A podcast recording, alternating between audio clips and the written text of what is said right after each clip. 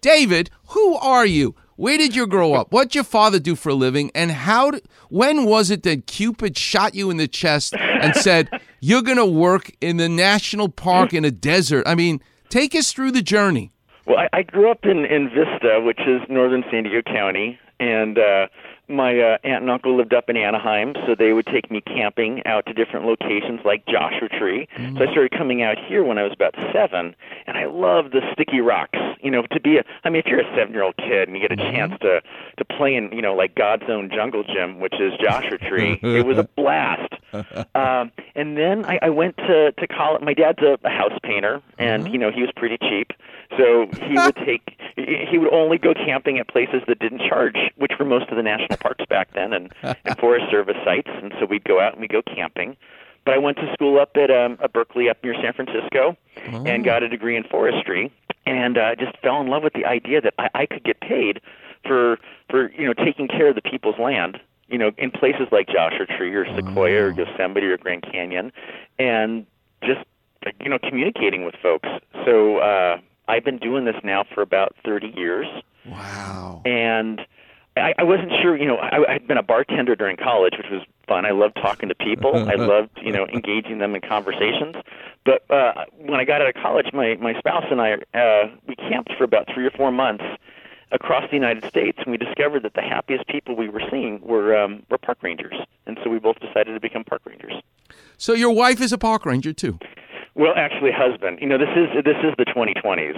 So, I see. Uh, so we both started out in law enforcement, and then he continued to specialize in that, and I went the, the interpretation route, which is the the folks that get a chance to talk to visitors at visitor centers and things like that. And, man, we've worked in, I think, about ten different parks across the United States now over the last thirty years, and wow. our, our kids have had to move now. This is their fifth park, is Joshua Tree, so every, it's almost like being in the military. Yeah. But I think, I, I mean, I, I love Joshua Tree. I love being here. I love working with the people here. We're not going anywhere until we retire. That's amazing. So I'm a surfer. Everybody always wants to ask me about, why do you do this? There's a shark. You can. And to me, just to be in their house, in their ocean, they're not interested in biting me or, or attacking me. They're happy to share their world with, with, uh, with us. I would love to know. Did you have a close call with an animal that made you scared, or have you never been scared to be in nature? I mean, I, I think it's a it's a human reaction when you when you're coming down a trail and you're about to step on a on a rattlesnake. I don't, man, I don't know who's not scared when, mm. when you're in that situation. And I, there've been a dozen times where, you know, I've been in a situation where I, I've surprised a, a rattlesnake. But remember, I, I'm one hundred seventy pounds. They're like three pounds. Mm-hmm. They don't want to bite me. They want to stay away from me. Right. So they, they, they remind us with that rattle, which, gosh, that, that is a primordial kind of terror whenever you hear that rattle when you're wow. out hiking, uh, to stay away. And I, I typically stay away. But that, that's been the, you know, the biggest thing. I, a couple times I've had bears, you know, come through a campsite before, uh, when I was working at higher elevations in other parks like, like uh, Grand Canyon. Uh, but uh, never been frightened by a mountain lion or anything like that. I, I do a lot of long-distance running, mm-hmm. so on my, my spare time, I'll I'll go for, you know, twenty- and thirty-mile runs in the park, and I'm usually by myself. Mm. And, man, I, I, I always feel safe when I go out into a park. Now, Doctor Clapper, please, it, it, it is it is the middle of summer. I don't want anyone who's listening right now to think it's a good time to go for a twenty-mile run inside of the park. It's right. a lousy time right now. You know, stick to uh, stick to the coast right now and come back when it's a little bit cooler. Right. Wow. No, you, I don't think anybody is taking that away from this conversation, so please don't worry.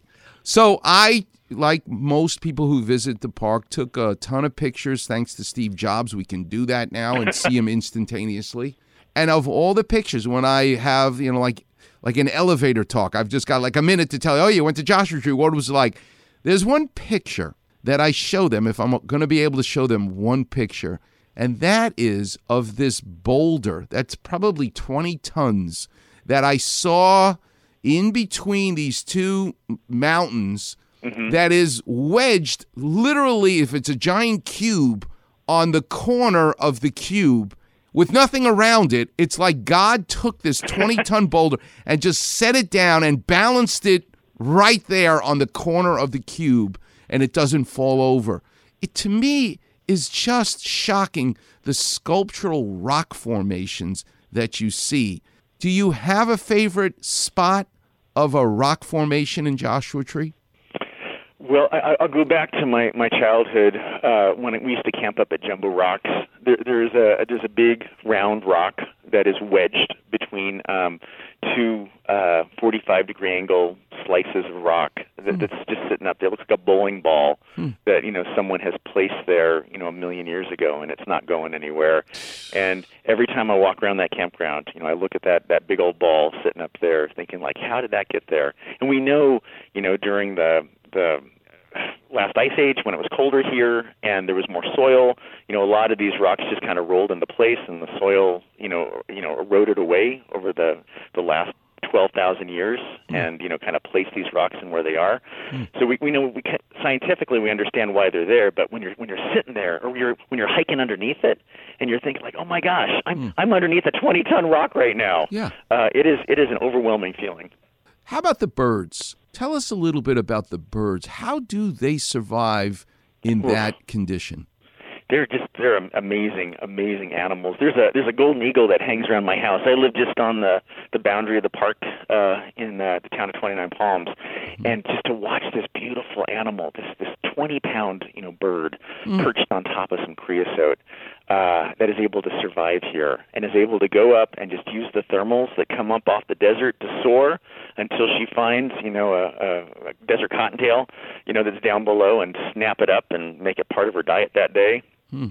You know, it's it's these animals that are well adapted to this environment. Animals that can seek shade when they need to during the daytime. Uh, animals like, like the owls that come out at night and do their hunting, like the nighthawks uh, hmm. during the evening hours. Hmm. Uh, you know, very very specialized birds of prey that can